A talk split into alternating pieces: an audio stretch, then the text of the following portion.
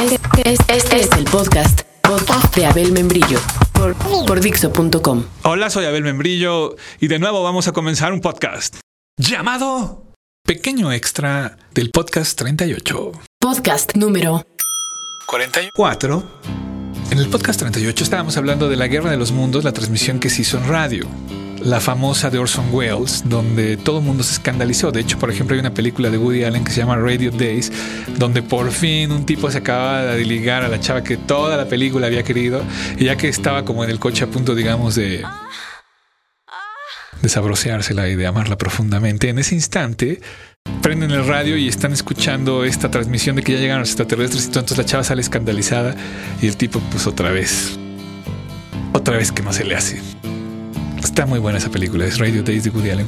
A lo que íbamos es que teníamos que hacer un podcast con este pequeño extra porque sentimos que si teníamos como toda la grabación de una hora completa del programa de Orson Welles, queríamos ponerles más bien un pedacito como más allá del minuto 30, que es cuando todo el mundo había enloquecido, porque en el podcast pasado solamente les pusimos como el mero arranque con esa voz de Orson Welles. We know now that in the early years of the 20th century, this world was being watched closely by intelligences. Empezando a contar el inicio de la novela. Así es como se oyó un fragmento un poco después.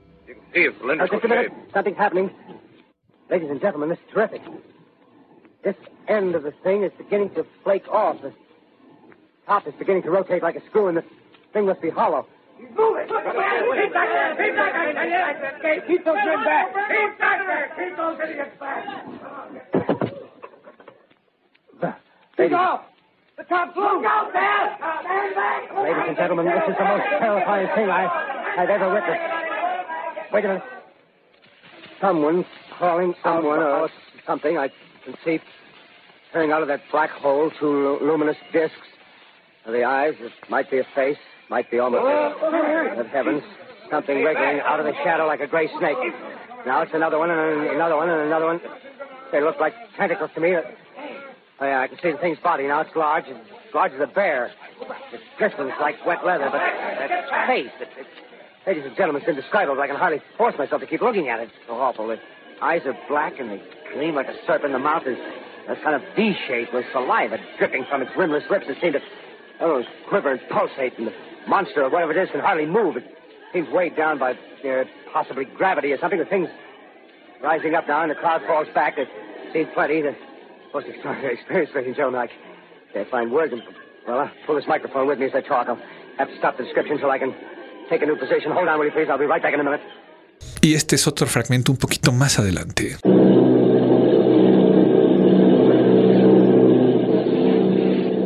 Army bombing plane B-843 off Bayonne, New Jersey. Lieutenant Vogt, commanding eight bombers, reporting to Commander Fairfax, Langham Field.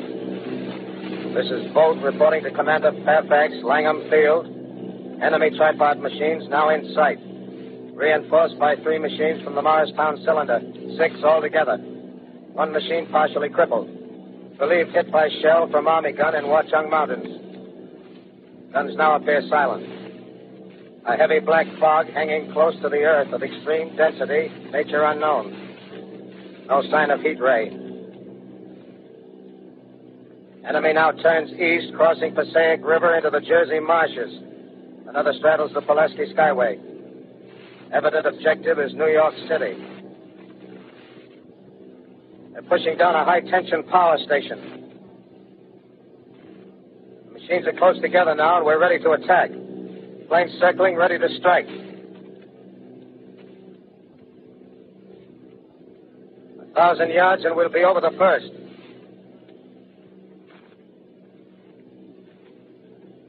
Eight hundred yards.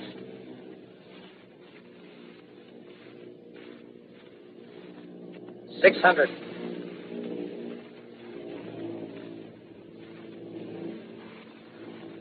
Four hundred. Two hundred. There they go. The giant arm raised. Green flash. Spraying us with flame. Two thousand feet. Engines are giving out. No chance to release bombs. Only one thing left. Drop on them, plane and all. We're diving on the first one. Now the engine's gone. Eight.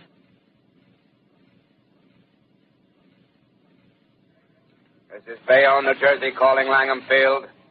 This is Bayonne, New Jersey, calling Langham Field. Come in, please. This is Langham Field. Go ahead.